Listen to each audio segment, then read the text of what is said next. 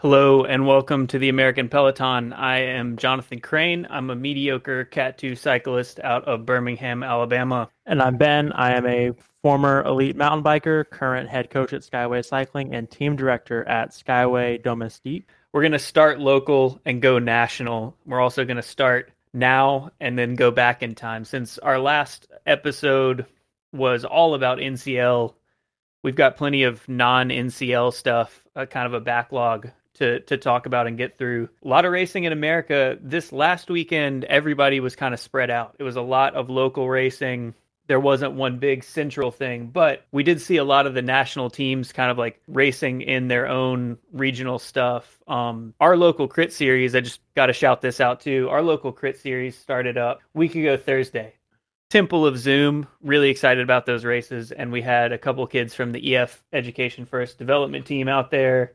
Uh, one of our dudes, Alex, got on the podium, but really high quality race here locally. Yeah, we have a pretty decent talent pool in our little community. And so, like, I, I can tell you that I did in the A race 280 watts average for that 45 minutes, which is right around 4 2 watts per kilo for me. So, like, crazy fast, hard racing for a local race. It was super exciting to, like, just have a hard race and, like, have to race it, you know? And those EF kids are super strong. Yeah, it's um, it's awesome to have that in town and to have those guys. That race would have been even harder. It got po- postponed for weather, but it would have been even harder had it been the week before because a bunch of the Milligan guys, including Ama Insek, national champion, were in town and signed up. So that would have been that would have been a yeah. ridiculous race. That would I think national race in yeah, a, in a, like a parking lot in Birmingham, Alabama. Right. I mean, it already was pretty pretty national with uh, a couple of EF kits, EF development team uh, kits out yeah. there. And but the, the junior development, want to specify that it's the junior development. So like, yeah, EF has like a pipeline now. So where a lot of UCI World Tour teams will have an under 23 feeder team. So EF now has the junior feeder team that feeds into the under 23 that feeds into the World Tour team to, yeah, to that, clarify what EF we're talking about. Right. Yeah, it wasn't uh, Lawson Craddock out there or anything, but although you know, as these races start start coming up across the the country, you do see him at like driveway sometimes. Um, but speaking of like Ama Insek and the Milligan guys, they were out at North Beast, right? They, yeah, I think they did the collegiate stuff out there. So this yep. past weekend, um, a bunch of the guys on our team went out to North the North Beast Classic, which is not a new race, but that's a new name for that race. What did that used to be called? No, so that that race weekend is replacing the Georgia Tech weekend. Oh, so got it. That so it so is a new race. What the the confu- the thing there is so Tour of North Georgia Tonga, they are using some of the old Tonga courses that Tonga doesn't use now. Gotcha. So the the Habersham County High School course and whatever crit course they use used to be Tonga courses, and now they're just reusing those courses. So some of our guys were out at this race, but the big story here is that ride bikes just like absolutely destroyed. Uh, Matt Govero, who we have mentioned on this podcast pretty consistently, won the GC. Um, I also like from looking at their pictures here, noticed that Lucas Strain, who I raced with a decent bit last year, but really strong guy, really strong track racer. He's um he's also on ride bikes this year, so they're they're getting out there early and getting some wins, but it looks like they're poised to continue upping their game this year. Yeah. Uh, yeah, they've been one to look out for. Um, we kind of mentioned it earlier this year. Like they're a team, they're going to be a sleeper team this year, and I think um, I think they're proven to punch a little bit above their weight um, already. Yeah, I think so. This uh, they ripped that North Beast race apart. There were a lot of really strong guys that, like we were we were in our team's group chat talking about um, how the race was going for our guys, and you said you were seeing multiple strong riders like uploading their Strava files before the race was over, so you could kind of like see in real time like who was getting spat and heading heading back to the car, and it was yeah. like all because Ride Bikes was doing it. Yeah, and I want to point out to also add legitimacy to the result. If you click that picture there, um, the guy in like the high vis jacket um, on the podium picture, uh, Matt Winstead, he is like a masters like 35 to 40 or 40 to 45 um, age group national champion this year um, for like the time trial. So the the race they had in Albuquerque, he won that one, the national championship. Nice. So to add some legitimacy to that podium, like you have right, you know, Matt and Brock from Ride Bikes, and you have like a national, an active national champion um, on that podium as well. And then in third, Paceline Project is one of those like really strong like one two teams that are local that just like rip a lot of our local races apart. So yeah, you're definitely going to see like Paceline Project is going to have a full squad at like Twilight, uh, Sunny King, a lot of the Southeast like Pro One Two level stuff. Always a really strong squad. They normally dominate Georgia Cross too, which is a really strong series. Um, while we're on just like kind of giving shout outs to sort of the localish races that happened, and the people who won, Davey Dawson, who was on this YouTube channel um, about a year ago, basically doing like the proto version of what this podcast would become, just kind of talking about the American racing scene. He races for automatic racing, has for a few years, but he got a win out at Randall's Island, which is the the recurring basically like the New York City CBR equivalent, you know, like the recurring weekend um crit. So he's been coming back from injury and a lot of strong guys there as well. Uh, good guys racing with a, a big squad, a, a, team that you would recognize from USA Crits or ACC more recently. But yeah, big win for him. Good to see him coming back from all the injuries he's had. I guess it's confirmed that Automatic is on BMC this year based off that bike picture. yeah, yeah, yeah. they definitely are. Um don't those um don't those New York races start like ungodly early? Like No, you're thinking of those are the weekday ones. They have oh, okay, uh, weekday okay. ones in one of the parks. It might be they might have them in Prospect Park and Central Park but there are definitely park races that are like weekday races that yeah start at like I don't know 5 a.m. 4 a.m. like before the sun is up sometimes, which is yeah, no insane. Thing. No, these are out on Randall's Island, which is gotcha a little bit out from the city. Um, for any like you know real YouTube he- heads, that guy Claudio Marquez has some of uh some videos from these races. It looks like a fun course. I really like you can sort of see it in the background of the picture we're looking at here. I really like how this course is like a paved course and there's no curb on the sides. So it's kind of a meandering crit course, but if you totally blow one of these corners, you can just roll off into the grass that is like flush with the level of pavement.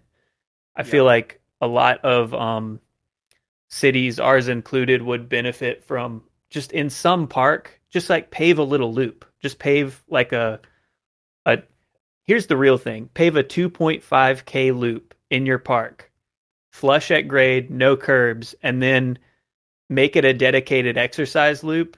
You can run bike races on it whenever. You can run crits on it whenever and it's like super safe for low stakes crit racing to kind of let people get their skills up. And then you can also just do two laps of it as a 5k so like you want to have a 5k series?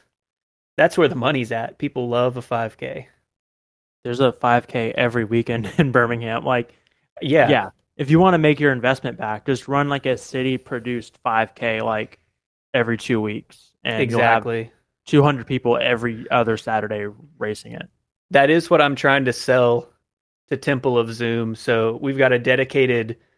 The city basically bought an old Shriner temple, and that's where we're running these. That's why it's called Temple of Zoom. These races, but I'm trying to um, pitch to the city of Irondale that they need to uh, invest in a 2.5k loop when they do. Their plan is to redevelop redevelop that area as like a sports recreation community center type zone. And I'm like, look, just put put a 2.5k paved loop on there. Yep. Um, while we're moving through the races, sort of localish stuff. Um, the confusingly la- named um, American Cycling, which is the new team that sort of took the half of best buddies that didn't go to an NCL team or um, an NCL team or a Legion adjacent team, sort of the other half of best buddies, and then picked up some guys from the Emmanuel Eberry, so some of the um, South and Central American guys, but it's called American Cycling. I guess that's an all-inclusive America, but they had a race down in Miami um, over the weekend that they seems like they just crushed. I think they were one, definitely won the race, but maybe had two or even three guys on the podium there. They lapped the field. Um, Okay. Like, so I, I guess they like, as a team, collectively got away, and nobody was able to pull them Ooh. back. So like they they lapped the field, and then like just all were on the podium. So yeah, not like dominated. Um, I mean that's all you can say when that happens, right? Right, and it's not like there was nobody there. It looks like so we're we're looking at their Instagram post. Uh, one of their guys posting up. They're also on BMC, so I guess BMC is going all in on American crit racing. B apparently BMC has gone from the choice bike of the like uh time trialing dentist to they're trying to position themselves as the American crit bike now. I don't know. I feel like you know specialized Allez and the CAAD 13 kind of have the market cornered on that for real, but They're gonna I appreciate aluminum bike. BMC for trying. Yeah. They're gonna need like a two and a half thousand dollar aluminum bike, and then like they'll they'll win the whole market. Right, totally. I honestly no who the the thing that will win the crit bike market is the first one of these companies to make a aggressive geometry. So like an Allez aluminum bike and spec it with a mechanical Chinese group set. Because those Yeah. things work. I mean, especially the like Sensah and they're so cheap. Like if you fall and bust a Sensah shifter, it's like it's no big deal. Just grab another one. It's probably less than a hundred bucks for a single shifter. Yeah. Maybe that's like an off season episode we do where we like collectively just like build a crit bike for like a beginner or something. Like maybe that's like an off season episode where we just nerd into like all of the like super affordable options that only someone who's like been involved in this for like a million years knows about. Right. Yeah, I love that. So everybody bookmark that in your mind off season uh when that comes back around, we're coming back to that. I do want to mention here there's we're looking at this photo, there's a little bit of shade in the comments. Uh it looks like it's not a thing where, you know, the pro team showed up to the local crit and just lapped up because there was nobody there. It looks like Danny Estevez who's on the other another other Miami team, Miami Blazers, not the Miami Knights from NCL. But uh Danny so the caption says uh separating the men from the boys and Danny Estevez says I guess I'm a boy laughing a laughing sweating emoji, but Oh gosh. I guess that means Danny Estevez was there, but little, little bit of shade there, but it seems like that's all in good fun. yeah, I mean like he was probably solo. Right. And then like you have like Which two is weird. guys. Yeah, it's like Because he's on a Mi- Miami quote unquote team, but most of those guys don't live in Miami. Yeah. So if he's solo, and then it's like, oh well, you're in the Blazers kit, like you're the one doing the work now, and so that that's one of those things where like politics in the peloton and like team dynamics end up working against a solo rider because like Yep. he may have been solo, but because he was wearing a particular team kit, people were like, I'm not working with you. Yeah, everybody knows who he is and everybody knows that he's strong, so they're not going to let him get away and then he doesn't have teammates to set him up or whatever. It Yeah. is this is I'm realizing what is weird to me about the American cycling name. It's that American cycling I think has more guys that live in Miami than Miami Knights or Miami Blazers. And then Miami is the only city that has multiple crit teams with the city name in the name. That tracks. Yeah. so that's um, all. That's a weird dynamic, but yeah, Ye- that totally tracks. Yeah, that's a whole weird. Somebody fact check me on there. Somebody, But also, in the like, chat. But even at that point, Miami is not like a crazy race hub either. Like Right. it's just, it's like this weird thing where it's like if I mean, they was, have they have a scene in Miami, but it's also Yeah. not like it's not the hotbed. It would make more sense if it was like two teams from Boulder or something. right or even Los Angeles or whatever. Like just Yeah, the Miami thing, like it doesn't make a whole lot of sense because they don't have like a huge national level race scene there. Yeah. There used to be guys from um the team that was sponsored by Cinelli, I think they were called Rush at some point. I think they changed. Yeah. They they changed titles a couple of times, but they used to come up to like Tour of North Georgia and stuff to race, which always made me think there must not be because I I would not drive like ten hours out of Florida if there was racing I could do somewhere on the Florida, you know. Yeah. That made me think that they didn't have a ton of racing. If they were coming up to our like, you know, Tour of North Georgia is a good race, but it's not like it's not like you're making the drive for Athens or something, you know. I expect people to like fly in for that. Right. Yeah. But I mean, like that's why we don't go to Florida to race is because why would I drive six hours to Gainesville when I can go forty five minutes to Sumatanga? Right. Whatever. Like, yeah. So they, at least when rush cycling was a thing, there wasn't a whole lot of racing. Um, Yeah. Just how it is. Yeah. It's uh, uh I had something else on that, but I've lost it. But I'm I'm to move on to uh CBR. We had another CBR which a bunch of people sent me this. So I think, you know, we're not the only ones paying attention to CBR. Shout out also to Ray Mars who's doing these streams on his channel. He um he's been like engaged and commenting on these videos, but the production on these is like getting better and better every week. Yep.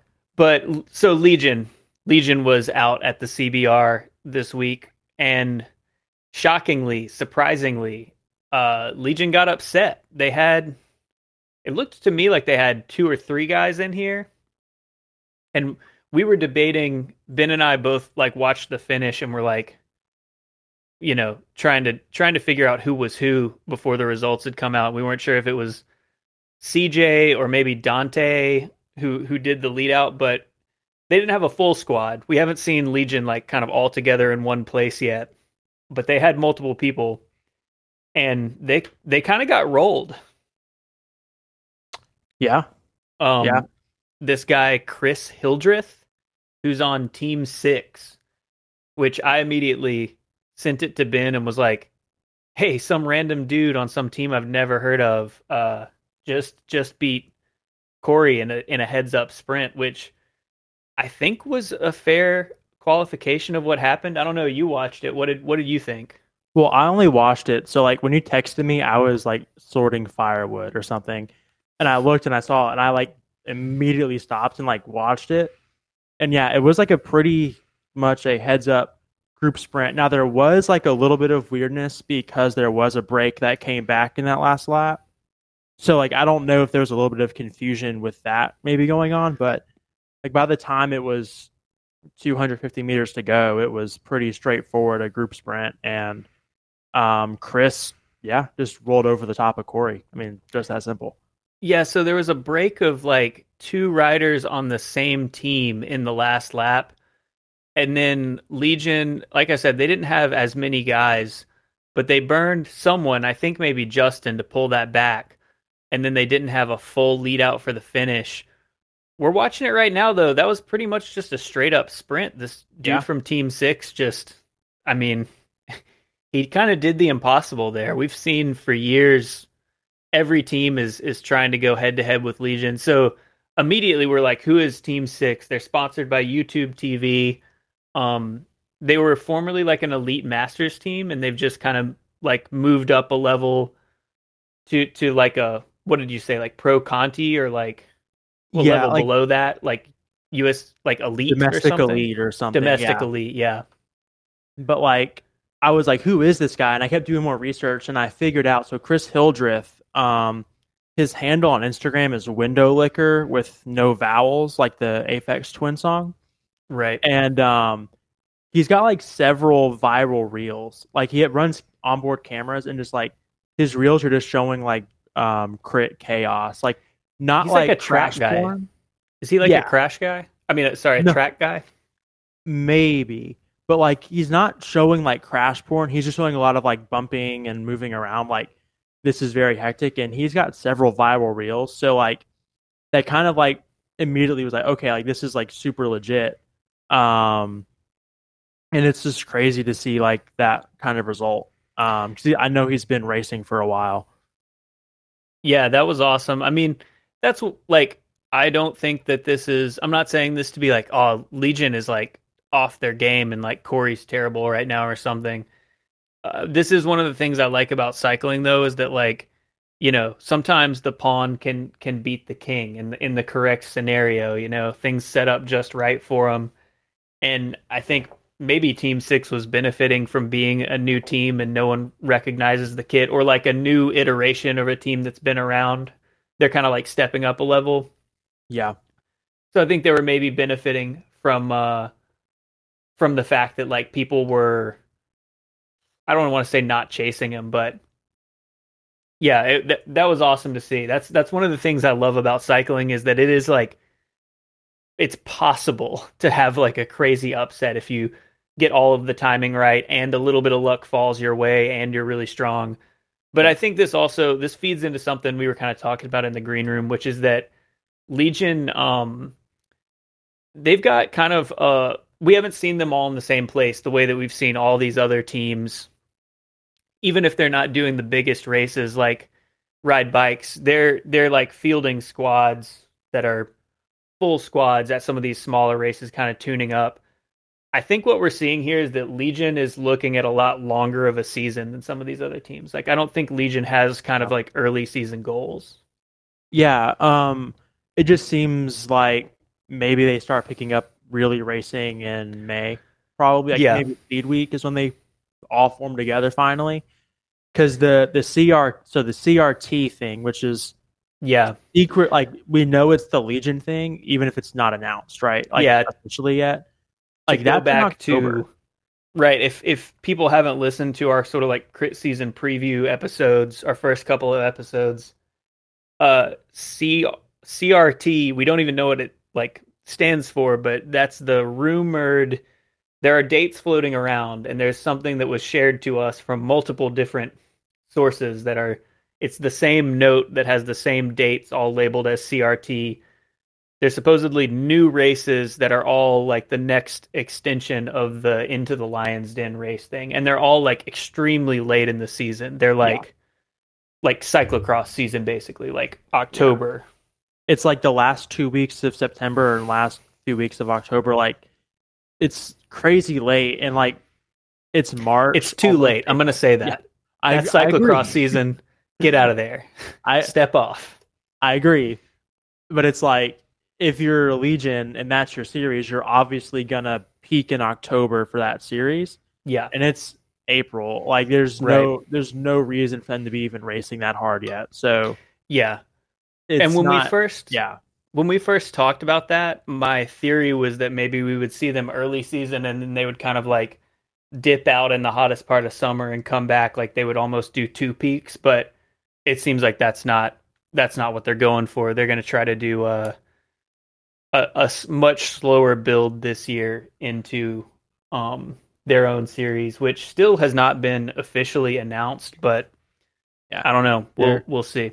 Seems like they're all in on that. And I mean, even Austin Aviators like just did a team camp last week. So I mean Right. they're they're just now like starting to put together everything Yeah. right? Yeah. And Aviators is um Aviators is like the new there was Legion of LA and then there was Miami Blazers and now there is Austin Aviators. So this is their kind of slow ramping up, building these teams up to having an entire league of you know, kind of the same thing as NCL where they want to have uh teams with like geographically based teams like other sports leagues that um like are are in the same league or whatever like are competing against each other the weird thing and this may also be true of NCL I don't know yet because we're not going to go deep on NCL this time but the frustrating thing about NCL is that it's all uh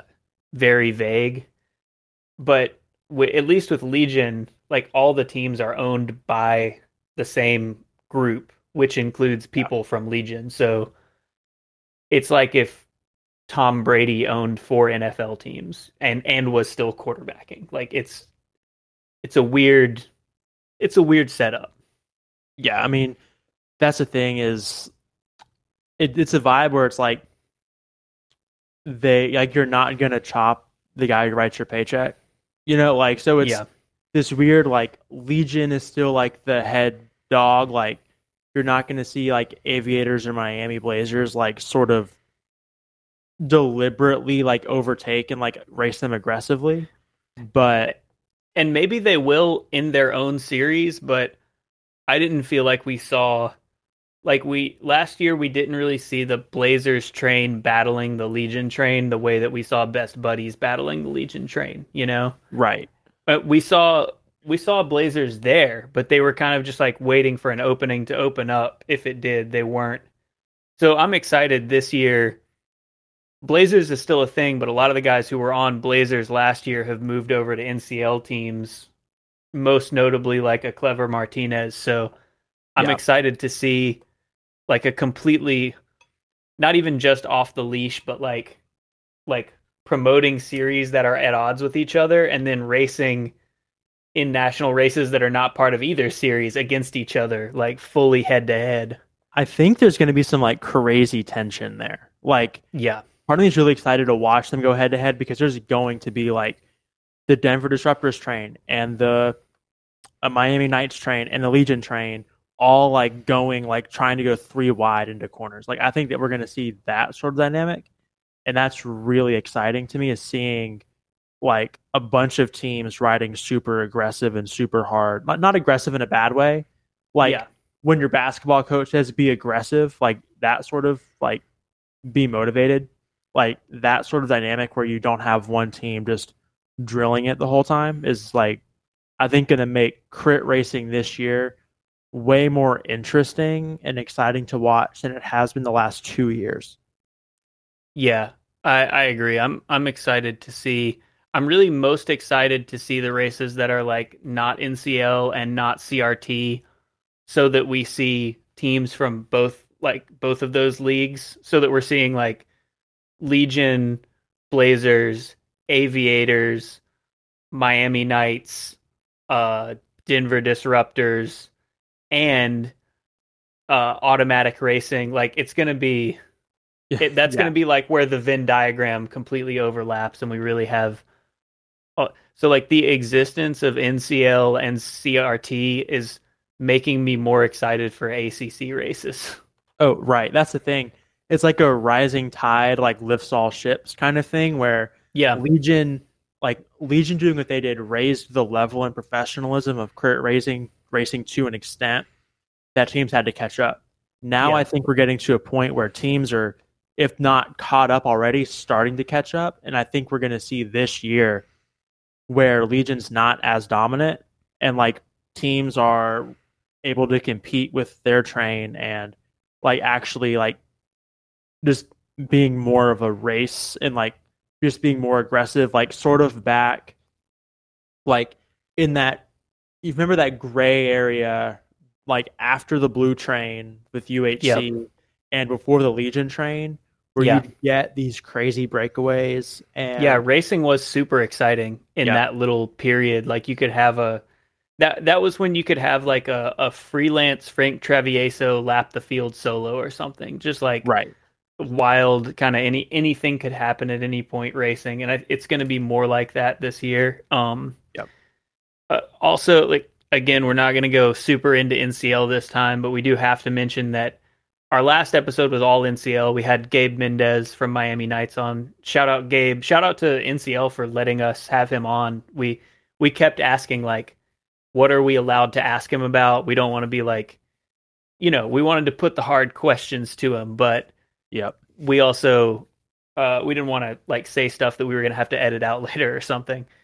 And they were right. cool about it. They let us say whatever. So yeah, you know, there wasn't a ups. single thing. Like there wasn't yeah. a single thing that we had to take out. Like we were like, hey, this is the podcast, and their media guy was like, thumbs up, this is good. Yeah, put it out. There were like, some so questions that out. Gabe couldn't answer, but you know, yeah. that's that is what that's fair. You know, we were we were asking some some things I didn't expect him to be able to answer. But the day after we put out that podcast, they released this new website. So scrolling around on the new website, you know, we gave them a lot of guff for their old website. This one does look a little bit better. It looks pretty pro. It's got um a little bit more clarity around like who the sponsors are and stuff. There's not really any information here though. that like I think the podcast we did last time with Gabe had more like actual information than this new website does other than yep. something that I did I made a post about on this channel which is that the races are going to be on GCN. So that's we had been questioning where and how we would be able to watch these. We're going to be watching them on GCN. So yeah, I'm going to have to buy a GCN Plus membership now. uh how many how many people can log in at the same time? I'll give you I'll give you mine. can I say that on the podcast? That's gonna do the Netflix thing. GCN's gonna ban your account now. Yeah, I don't I don't know what the limits on the uh, GCN uh like how many logins you can have at the same time or whatever what the parameters are. Uh the only other thing I wanted to mention about NCL and I think we we kind of like touched on this in the past because the schedules of the teams were already out there is that the the two endemic teams to NCL don't have identical schedules. Obviously, both of them are doing all the NCL races, but other than that, like only one of them is going to Speed Week, only one of them is going to Tour of America's Dairyland, I think. But the way yeah. they've done it, we talked about this like in the green room or whatever, uh, just like on text. That's kind of what this podcast is. It's like stuff that we would normally just text about, and I'm like, oh, we should talk about that on the podcast. Yeah. Uh, their schedules overlap in a way that neither team is doing all of the ACC. And I assume if they're allowed at CRT, the Legion series, that'll be the same. Like neither team will do the entire. So they're like getting the benefit of having NCL teams represented at all of those like established races because ACC does have the most established historic races of any of the series. They've got your Athens Twilights, your uh, Salt Lake Cities, that that kind of stuff. Um, so they're getting the benefit of having their teams there, but they're not giving ACC the like season long sort of like story arc benefit of having consistent teams. So I wonder if that's going to be a next step for ACC. And I know that was a goal of USA Crits, and they actually had to back it down a few years ago. But, but to like close those races off and say like, once you're in the league, you're in the league, and I think that's what everyone is building to. But it's a question of who's yeah. going to get there first, like a a sort of like closed you know, like the NBA only has so many teams. Like I can't start a basketball team and go into the NBA, you know. Right and it's not even like uh it's not even like football like uh European football where there's a relegation system. It's those leagues are like it's a league and these are the teams and this is the structure. I think that's what all of the cycling leagues are trying to get to except for mm-hmm. ACC maybe. I think maybe so like you you're going to know this reference because you live here and we're we're big with um, the football thing in Alabama. So like you have the NFL, and then there's a completely unrelated, same rules to the sport league, the XFL, and like Birmingham has an XFL team, right? No, that's called um. Okay, it used to be XFL. This the new one is a different thing. AFL. AFL. Okay, yeah. So NFL and AFL. XFL was the '90s one that was like it was like real life NFL Blitz where they it was like oh, uh, okay yeah the, yeah it was right. the guy from wrestling what's uh Vince McMahon it was like his his we we did have an XFL team though the Birmingham Bolts which that if anybody finds like Birmingham, Birmingham. Bolts mo- merch yeah. on on eBay send me a link but so okay yeah okay so NFL and AFL like same like team size and dynamics and everything but same sport different league that operates on a whole separate like the XF the, the AFL is not a feeder to the NFL, right? Yeah, they're just so, wholly so separate entities. That's what we're going to end up seeing between NCL and CRT is like and what's going to happen is eventually like kind of what you're suggesting I think is you're either going to be bought into the NCL or bought into CRT and you're not going to be able to do both. Like unless you just have the budget yeah. to pay for both, or however that ends up working. See, I think we're going to get but... to a point where they're going to make them mutually exclusive. Like they're going to make it a deal where you're like paying up front to be this is what USA Crits was was like working toward. I know there was a year where USA Crits was doing a thing where like, if your team wants to be a USA Crits team, you have to pay the fee to be a USA Crits team, but that includes your race entries. It also includes like host housing housing that they were setting up. Okay. eh, some kind of travel stipend or something. But I think you had to do a certain number of of their races to to be a part of that deal, or or at least like it would behoove you to do them because you had already paid for them. And if you were freelancing, if you were not on one of those teams, you couldn't just show up that day and sign up for the the pro race. There was a pro one two race or even pro one two three something, but that was separate from the like league race. So a lot of Okay. Cat One guys got mad because they were like, you know, I'm just as good as whoever, and I got to race the the scrub race with with me. They were mad they had to race my race. I was mad they had to race my race. I don't want to race Yeah. them.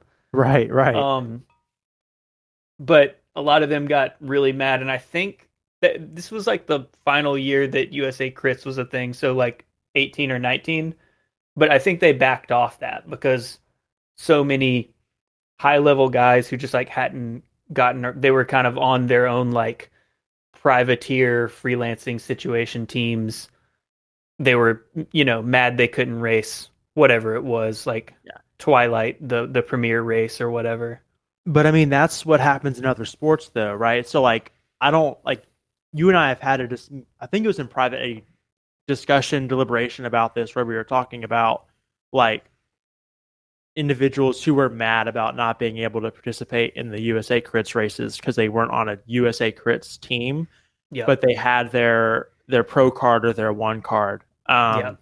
Like, in my opinion, which is a little bit different, like, yeah, like it's a league. If you're not on a team that participates in the league, you don't get to race it, right? And like, and I think it's sort of this. It creates a forced professionalism where like any of those eight or nine guys who didn't find a team could have like reached out to each other, come together, like they all have industry connections, like just like cobbled. Together. Yeah they could have made a team yeah They could have done it and chose not to, right? Or right maybe they didn't actively choose not to, but you know what I'm saying. Like they didn't Yeah. do it. So it's like is like a forced professionalism aspect where it's like this is Yeah. the pro league, it also it makes it not. like uh not that people are not trying to get on teams obviously like there are more people trying to get on teams probably than there are high level teams out there Yeah. but it just makes it where those those spots on those whatever eight or nine teams that are doing these leagues and maybe it's more if there's like eight or nine teams in this league eight or nine teams in this league whatever but like those spots are automatically kind of like elevated above because right now like uh, cat 1 teams the the thing that separates them is their budget like what what Yeah. sponsors do they have but it, it could be a thing where it, maybe a team with a smaller budget is dedicating themselves to being like the you know a, a California team is like we're gonna be the CRT team. We're gonna be whatever Tehran Elite we're gonna go in all in on on CRT and if you want to race CRT you try to get on that team you know? Yeah. I think I mean I think that's a reasonable thing for the future. yeah I could see like- benefit to that UCI World Tour, like, you know, you can't be a pro and just show up and race the Tour de France or Giro, right? yeah Like, that's not a thing. But, like, nobody complains about not being able to do that, right? So it's, it's, But- an, it's an expectation thing. yeah So, and there's the um the UCI Pro. So you have World Tour UCI Pro, which is like there's a new relegation battle where like you can be a UCI Pro team and get invited to a World Tour race, right? Yeah. So like, and then there's UCI Continental, which same thing. A UCI Continental team can be invited to a UCI Pro race or however that ends up working. Um, yeah maybe, maybe that's these a, mo- a, a similar model that we feed Yeah. some of these leagues, right? I, I actually really like a, a model where each of these races has like two wild card spots, so they Yeah. can give whatever is sort of like the local elite team, kind of the way you know your your uh Nippo Vini Fantini or wh- whatever like weird little Italian team always Bardiani CF CSF like Yeah. teams like that always get into the um the Giro so they can kind of like race the biggest race in their home. Um I like that idea where there's it's sort of a closed league and there's like one or two wild card spots per race and they kind of go um to uh whoever makes the most sense be that uh like the high level local team or or someone else who sort of petitions them like you know maybe there's maybe there's someone who makes the case that they're the Uno X of of American pro racing or or American, you know, they're like kind Yeah. of a cut above all the other race all, all the other teams that are on the same level with them and they say, "Hey, we're not we don't have the budget to be in any of these leagues, but we're close to this race and we would like to do this one. Give us the wild card." Yeah. I think that makes sense. And I think like as a long term thing, you just see like the level of teams and races get a little bit higher because there's if there's only 170 available slots to be a pro bike racer in America, then like Or to be the American version of pro, which is like racing these crits, yeah, yeah, say whatever that is. Yeah. So like then you have rider 171, rider 172, 73 that are on that level but maybe didn't get a spot on a team that year, racing Yeah. at that next level down, which takes those ones and twos that are on that same team, riding with someone who's on that level, right? Um, building them up.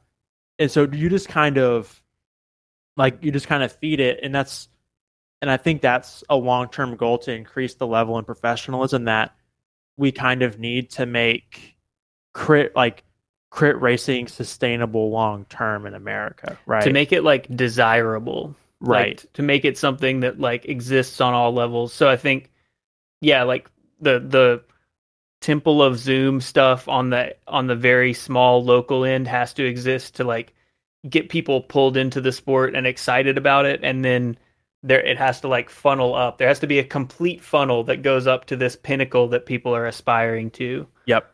in a way that like there's not kind of a a complete path that exists right now but so the talking about professionalism made me think of another thing I got on my agenda which like has has struck our team or or you know as we're looking around for races to do there's we're kind of going backwards in terms of professionalism with all these races that are they are multiple race events they're three race weekends with like a road race, a time trial, and a crit, or a road race, a circuit race, and, and a crit, whatever it is. And they're not stage races and they're not omniums. They're just multiple races that are disconnected for some reason. And I'm kind of, I'm partially asking the chat right now is that nationwide or is that a Southeast thing that's happening like in the last couple of years? Every race just no longer has a GC or no longer has an overall. As the chat is kind of like hopefully there's somebody in here acknowledging that. But Yeah. like what I what I'm noticing like Auburn last year, it wasn't an omnium, but like even when it was an omnium, you'd go to the road race and there'd be 60, 70 people in every road race. And then Yep. seven to 12 people would sign up for the time trial. And then 60 or 70 people would show up for the crit the next day. Right. Yep. So like there's there's a weird thing where no one wants to time trial. And so I think organizers I want a time trial. I'm that's the only thing I'm good You at. You know what? Right? So- I've I've turned around on that in the last couple of years. Like during COVID when I think one of the only races that happened in Alabama in 2020 was the Sprott time trial. I like forced myself to get a little bit better. There's a video on this channel about it. Go back and watch it. But yeah, So, I like- forced myself to learn about time to become decent at time trialing, but I'm certainly guilty in the past of being the time trial skipper. But I guess in a world where we're still having the time trial though. This is what's That's- baffling to me. yeah. Is like we still have it used to be that the the impetus, the like if you're not if you're not Ben, if you're like me and you're someone who doesn't necessarily love to time trial or maybe doesn't have a time trial bike or whatever, the thing that would get you to do the time trial is the fact that it counted toward the overall. So if you did okay in the first race, even if you're terrible time trialist, everyone would delude themselves and be like, oh, "Today's my day. I did all right. I can just hang in the time trial." And that's like why you would do the time trial is to to Yeah. get into the overall results. So here's right. Here's where I'm thinking the disconnect is. If time trial results gave you upgrade points, I'd be a cat one by now. Right? So like Yep. That that's the issue. And so everybody right now, like I've I have this same opinion for everything across the board when it comes to leveling up and upgrading, whether you're in bike racing or you're in Boy Scouts trying to get your Eagle Scout. Like everybody is so focused on upgrade points right now. Getting to Yeah. everyone I talk to is like, oh, I'm doing this race for points. I'm doing this race for points. Right. Trying to get points. I And mean, so- points are kind of the game, you know. Like Yeah. that is that is the that's the system of like amateur racing. That's Yep. what you're. It's like the um the RPG mechanic of it. That's how you're like. That's your XP or whatever. That's your Right. system of like gathering yeah, something. Like I have five more points left to my cat three. I got two more Right. points left to my two, or whatever it is, right? And so then so the time trial doesn't give you upgrade points, which I think is ridiculous because it's a true fitness test, right? Like if you can do 5.2 watts per kilo for 20 minutes, you don't need to be a cat five, right? Period. Ne- unless you just can't corner a bike. But I mean, the um then the Omnium doesn't give you upgrade points either. So by skipping the time trial, you're saving thirty dollars, and because there's no Omnium upgrade Oh. points anyways. so there used to be Omnium upgrade points. Like when I was Okay. coming up through the I'm a 2 now and I have no desire to go to 1 because like most every race is a pro 1 2. I get to race with the pros and the ones all the time and the few times they do separate it out to a 2 race I need to be racing like the other guys that have full-time jobs. So I'm I'm done Yeah. with this climb so I quit kind of like paying attention to the system but when I was coming up like omniums i know stage races did but i'm pretty sure also omniums like an omnium finish was additionally like if you were there was a system you know if like 50 people finished the omnium and you were third that was giving you points As far as I know, that's not the case anymore. I And I could be wrong. no the whole system has changed a couple Yeah. of times since i came up as well um yeah ray mars mentioned mentioned him earlier gave him a shout out earlier when we were talking about the cbr races but he says the only stage race in socal other than redlands just got downloaded downgraded to an omnium so they're they're on the same slippery slope that we are. We're just like farther down the slope i guess on this coast. But I'm not mad about amateur races being an Omnium. Because like we've had this conversation where if it's an Omnium and you have an, someone who's like like a crazy big team like us or like someone who's abnormally fit can like go and take two, three, four minutes, right? And then because our courses aren't hard enough, there's no way to gain that time back. But in Yeah. Omnium, because it's points based, you can make up those points. I think almost anything wh- where one of the stages is a crit, like those normally benefit from being an omnium rather than Right. a stage race. Again, with the exception of Redlands, there was that year at Redlands that um, uh, what is his name? He's on Butcher Box now. He was on Legion. He was on uh, Semper Poro before that. He was in. I I raced with him at um last year in Nashville at the Nashville like weeknight crit Oh. cannot think of his name, but there was the year that he was on Semper Poro where he won Redlands by lapping the field in the crit, but like or stage he lapped the field in a lapped short race and that was how he Yeah. took all of his time, but like that's the only ex- the only time I can think of where in a stage race the crit result played into a significant like really really large time difference that ended up deciding the GC. And Yeah. like that has stuck in my brain because it was such an outlier. Right. So like that's where I think an Omnium is strong because it sort of levels the playing field a little bit. Corey. Lockwood. Thank you, Ray. that was driving me nuts. I kept I kept There going go. Corey and then Williams, and it was like, it's not. That's not who it was. It was. A, I kept thinking it was Tyler Williams too, and I was like, I know it's not Tyler Williams, and I was like, drawing a blank. Yeah, Corey Lockwood. Yeah. So like that's the thing. So Chainless TV is saying we have a few Omnium weekends in NorCal, but they're like optional Omniums. I think the promoters think more will reg if they don't need to do every stage. yeah. That's the that's the thing we're having the issue with is people because there's no like upgrade points for the time trial and no Omnium upgrade points. There's no motivator. There's no incentive to do the whole thing. yeah, there's not. It's more money. It's more time invested.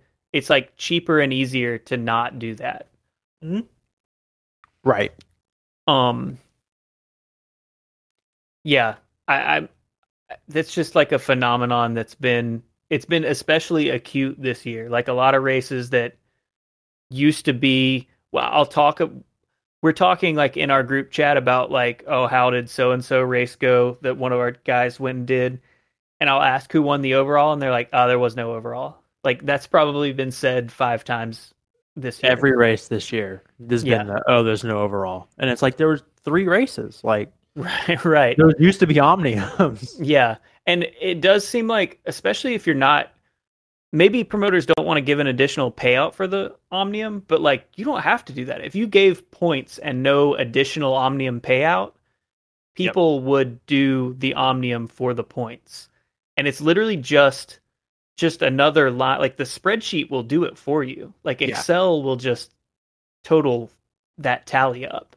I mean, think about it. Most Cat four fives, their sole goal is to get to threes, so they can race in the Pro one two threes and race like the big race. So the like that's the only thing. So if you provide that incentive early on, like, hey, if you get third in the Omnium, you're going to get five, six, seven upgrade points. Yeah. To go from four to three, that's a third of your upgrade points for winning Right. an Omnium, right? So like that motivates people to do it because then, in theory, if you're super strong, you can get from four to three in one race weekend. it's also like nobody is winning an omnium by luck like you have Right. to put together multiple solid races and you know you have to not crash you have to not make a tactical mistake so it makes sense to me that there would be some kind of like uh incentive or bonus to do that Right. all right. I want to move on. We got like a couple more things on the list, and I every time I'm like, how are we going to make this an hour? And then I look up and we're almost at an hour already. But Right. it it always happens. So we didn't get a chance to cover this Tucson Bicycle Classic because we were we talked about it a little bit with Gabe um because they did it as part of their team camp. But yeah, Tucson Bicycle Classic, that was kind of the the most together we've seen everybody. So I wanted to spend a little bit of time talking about what we saw there. Unsurprisingly, Project Echelon on top of the GC. Also, transition from our former topic, a race that actually is still a stage race does still have a GC. Yep. And I think that's why a lot of these teams made it one of their like we're going to build our team camp around this race. We're actually going to like get ourselves there and do it as an early season tune up or focus or whatever cuz it's got a GC. It's like a real big race, you know.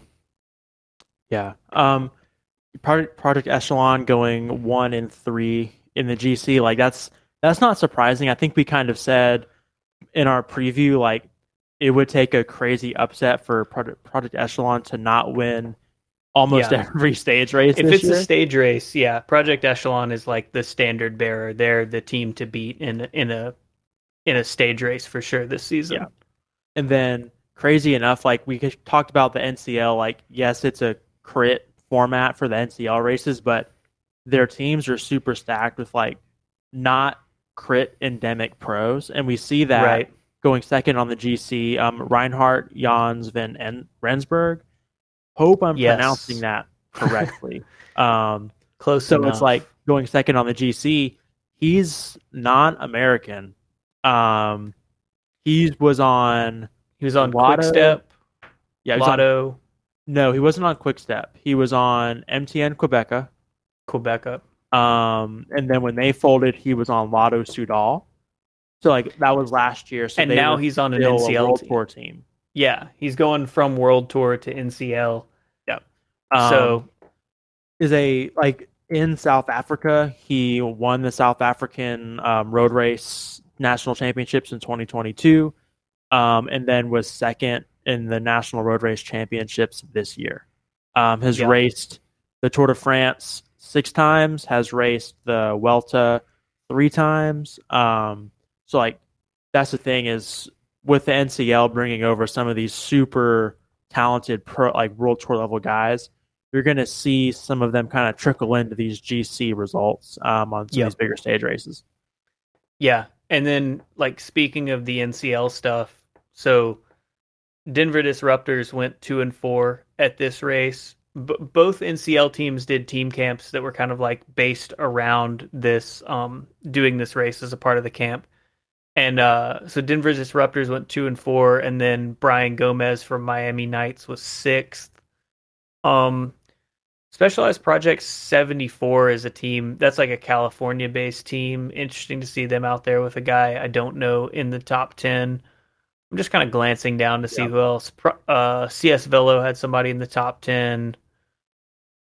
Yeah, nothing else like super shocking there, but we are seeing the the NCL teams like holding their own on in these races that are non NCL, which I'm going to move on from this, but did I say this already? I am going to be on the uh, Criterium Nation podcast this coming No, you did week. not.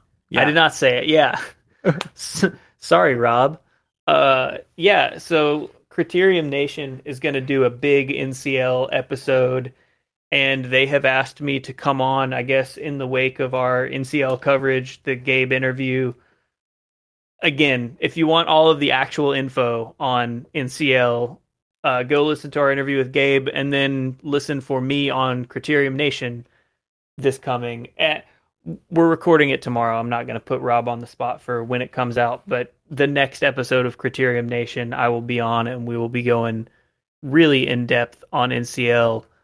Um, the one other thing that we have to kind of like tie it all the way back to the first thing we talked about is that we had a couple of Americans in the top 10, also to tie it back to episode four, a couple Americans in the top 10 at Paris-Nice. Yeah. Um, so what we had was um, in the GC, we had Neilson Powless rolling in sixth and Matteo Jorgenson rolling in eighth. And then in the final stage, like the hardest stage of the race, um, Matteo Jorgenson was fifth and Neilson Powless was rolling on sixth. Um, like Paris-Nice is one of two premier um, sort of Grand Tour prep stage races. It's you either go to Paris-Nice or you go to Tri- Adriatico to like prep for either the Giro or the Tour. And all the Um, big stars were at Paris-Nice this year, I feel like. oh for sure. Um, so that's even more. It's not like the field was as split as it sometimes is. Like Perry Nice was the the premier race this year in Yeah. terms of start list or whatever. and I mean even like Matteo was wearing the Young Riders jersey for a lot of the race too. Like Yeah, so to see Americans like sort of like at the top of the GC standings in a race that big is pretty phenomenal. Yeah. Um, especially one in the young riders jersey. Finally, someone not taking seven years to figure out how to race in Europe. Yeah. Um, so like the future's bright for Matteo. Um, and Yeah. Neilson's finally coming into his own and really Oh, taking that EF leadership is role. finally coming into their own. Like Yeah. EF is having Yeah, a good season finally. Yep. So I said to like tie it back to the first thing we talked about the the local crit here in Birmingham, and we had some EF junior development riders. There is a pipeline now from that. Literally, our Thursday night crit guys coming from that are like directly connected to, you know, guys on an American based team that are going top ten at Paris-Nice. Yep. But it's like building that full connection that goes all the way up and not like losing people along the way. Yeah.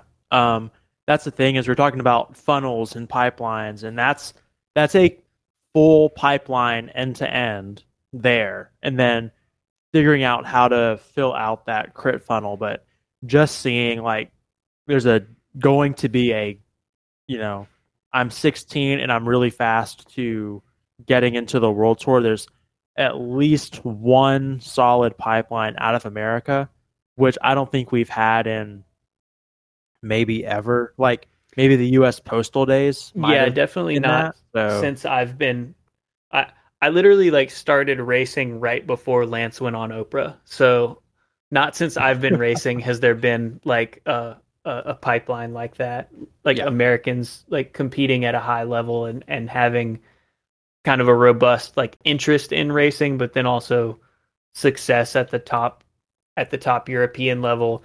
And I, I don't know, we talk about it in a couple of ways. I do I do think like something I talk about on this show a lot is I would like for it to be like for America to be in a place where going to Europe is like an option and a like style of career and not the only goal where like America yep. is a viable option and there is a type of racer that wants to stay in America and race in America, but also because that is such a big scene, we are creating guys who are capable of going world tour.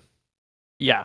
That that's the that's the caveat that like we want to make clear is that we want like a distinct American style of racing to be sustainable and professional in America, but also have this have juniors and young racers who are strong the access to get to the world tour if that's what they want to do. Right. I want it to be more about interest like in that type of racing like yep. grand tour racing is what would drive you like we have a huge talent pool and there are people who from that talent pool are like, I want to be a Tour de France racer, and then people who are like, I want to be a criterium racer. Yep. Not it's not like the crits are a stepping stone necessarily. They're more of a um like talent ID, but also they are they can be their own thing. They can be their own endpoint. Kind of honestly the way that cyclocross sort of used to be for guys like a Sven Sven Nys. Like you used to be used to be able to aspire to be a cyclocross pro without wanting to go world tour road. That's what I would like to see um, American criterium racing be. Like you can have a good career doing that. Yeah. I think we're I mean with the the three legion teams doing what they do, I think they pay their riders a fair salary um, allegedly. And the NCL teams paying their riders what they claim to pay is like aspiring to to get to that level where crits do pay, right? Like yeah. where crits can pay the bills and you can make rent racing crits. Um like I think I think we're going to get there in 5 years. Um mm and so like it's just right now we're in a weird spot where everything is going super professional and eventually that's where the pay like we're making these investments now and the paychecks are going to come in five years. Yeah, hopefully. I hope they don't. I hope they don't all bounce at the same time. I think that's the that's yep. my worry with the oversaturation of like up to three leagues potentially like vying for the same spot. Um, so we are we're live on YouTube right now. If you're just listening to the podcast, we're doing these live on YouTube with the exception of the last interview, which you know Gabe had his own timetable he needed to be on, and we're glad to have him. But I do want to be um, able to engage with the chat a little bit more as part of this show. So we did have one question come in that I want to get to. Maybe we make this like a segment at the end of the show where you know a good question that came in throughout. We'll we'll answer it kind of last thing before we sign off. Um, Joe's Guitar Shop asks, last half lap in a crit, how do you stay ahead of the swarm and keep position in the top five? I would say well, if, okay, if it's the last half of the lap and you're in the top five, you've already done the hardest part because getting position, really like starting to think about it up to like five laps to go and and find your position is the hardest part. But eh, the swarming, the last half of the lap when the swarm happens, you just didn't start your sprint soon enough. Like, yeah, if people are are quote unquote swarming you in the final half of one lap, that's just a long sprint. That's not really a swarm, I would say. I guess like the question like what it what are they struggling with, right? Yeah. Are they struggling to get in position? Like are they struggling to hold the wheel? See, to like, me, it's follow that wheel, or are they struggling with the power output to hold that wheel once everyone starts swarming up and starting their sprint? I, I've had this experience. It sounds like they are in position, maybe, you know, sec like second wheel back, but kind of in the middle, and then swarms. You know, essentially like a big group of people comes over one shoulder or the other, and because they're kind of locked in place, uh, they don't have the ability to jump. If the person in front of them doesn't jump, they're kind of like getting jumped by like a proper lead out train in, in the finale.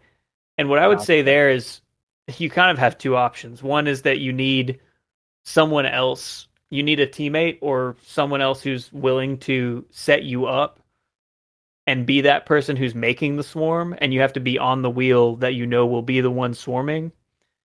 And if you don't if you're freelancing, you do just have to say like who tends to be who am I getting swarmed by and find them like base your positioning in the finale. If you're racing locally racing the same people over and over you have to like identify what the swarm is every time or who who are generally present in that and then get on them. Like your Yeah. position in that finale doesn't need to be i need to be fifth wheel. It needs to be i need to be on the train of the people that continually are swarming me in the last lap and yeah, because if you're if you're following someone like me in the last half lap, I'm really good at being fourth wheel and then finishing in like 15. Like yeah I'm not the guy to be like, oh, I'm fifth wheel behind this guy. Like find Right. find the guys who are winning the races and just stick to their wheel. Like Yeah. that's that's the answer. Ben is getting position and holding position, but when it the sprint goes, he's going backwards. So if you're on the wheel of a bin, like you did a good job choosing the wheel to get you there, but you need to you need to shift over one to the right or left before it really goes off.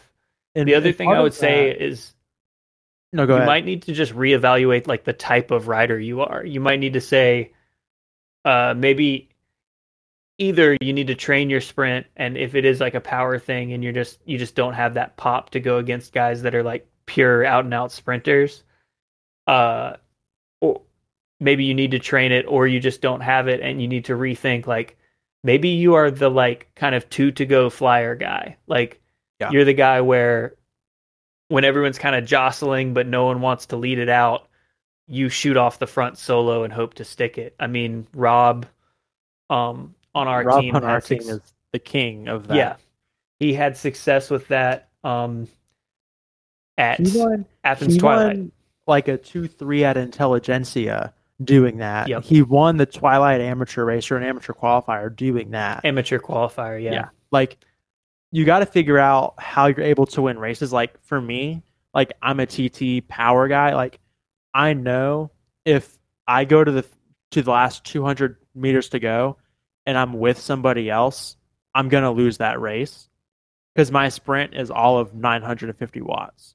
So it's like I have to like find a way to get into that solo. you have to get otherwise I'm losing. separation before that. Yeah. So you got to figure out like if you're not a sprinter, if you don't have those white muscle fibers to put produce that kick, you need to get a break and do a one lap fly or something, right? But like if you don't have that crazy 1 minute or you don't have that TT power, then you've got to figure out okay, who's winning the races? Who's can, you know, leading out who's going fastest because like yeah you're fourth wheel but if the guy to the left is coming up maybe you just move to the left a little bit and sort of like get that draft really quick i've done that before like you just yeah. or it could be just a general timidness too like i've coached guys who have a 1400 watt sprint at the end of a crit but they were afraid to rub shoulders they were afraid to bump elbows and so they weren't getting results because they were too timid. So Yeah. it could be that too. Yeah, for sure. And we're not saying you get out there and like smack into people, but you also like you hold your space and you know like this is this is me, this is where I am and I'm when it goes fast, I'm going to go fast. I think a lot of people wait wait for the race to happen to them and when it gets fast, it just kind of like there there's two or three seconds of them deciding if now is the time or whatever and and that's enough for it to be the end. I know yeah. the asker of that question I know has watched a bunch of videos on my channel, but I will say for anyone else, go go back and watch a bunch of my crit videos. I kind of talk through my thinking of of all of all of these things, all of these situations in various. I got a crit playlist on here. You can go back and and watch, which I hope to be adding to. I've still technically got a separated shoulder. Um, I can ride outside now, so that's a step in the right direction. But um, yeah, I I'm not supposed to be. I can't fall on it, or else I'm gonna have to get surgery for another month or two. So I'm gonna yeah, hoping right. to be back out yeah. there like mid season this year. We'll see. Um, Jeez. Yeah. Uh. So thanks everybody for hanging out. Um. Check me out on the Criterium Nation podcast if you want to get one. Uh. I guess we're gonna have one more episode before the first NCL race, right? Um, I think. Let me look at the calendar. Yeah. Ooh, our it'll be the yeah. like three days before. Yeah. So, so there's going to be timing. plenty of NCL talk probably, or there's also a, a, a world where NCL releases like zero more actual information between then and now. So we may have another episode where we just pull up the NCL website and say they've made some posts and stuff, but none of them contain information. They're they're doing this sales tactic where you give somebody just enough information to say yes to an appointment and then but like not give them any actual real information for them to make a decision before you actually right. get an appointment so like it'll be this weird thing where i'm hoping they like put all their cards out by april 5th so we have all the information. What i would really like to see is like they go okay hey these are the eight other squads that are competing so we can actually do like a preseason analysis and like analyze the teams and stuff before then. So we can actually do like a true like N- ncl deep dive preseason review before it actually happens. Yep. Well listen for me on uh on criterium nation this week we'll we'll be talking some and i think i think rob's got some insider info so maybe we'll learn some stuff there and hopefully we'll learn even more before our next episode but thanks everybody for uh for watching. Thanks everybody for hanging out. We'll see you guys next time. Yeah. Peace.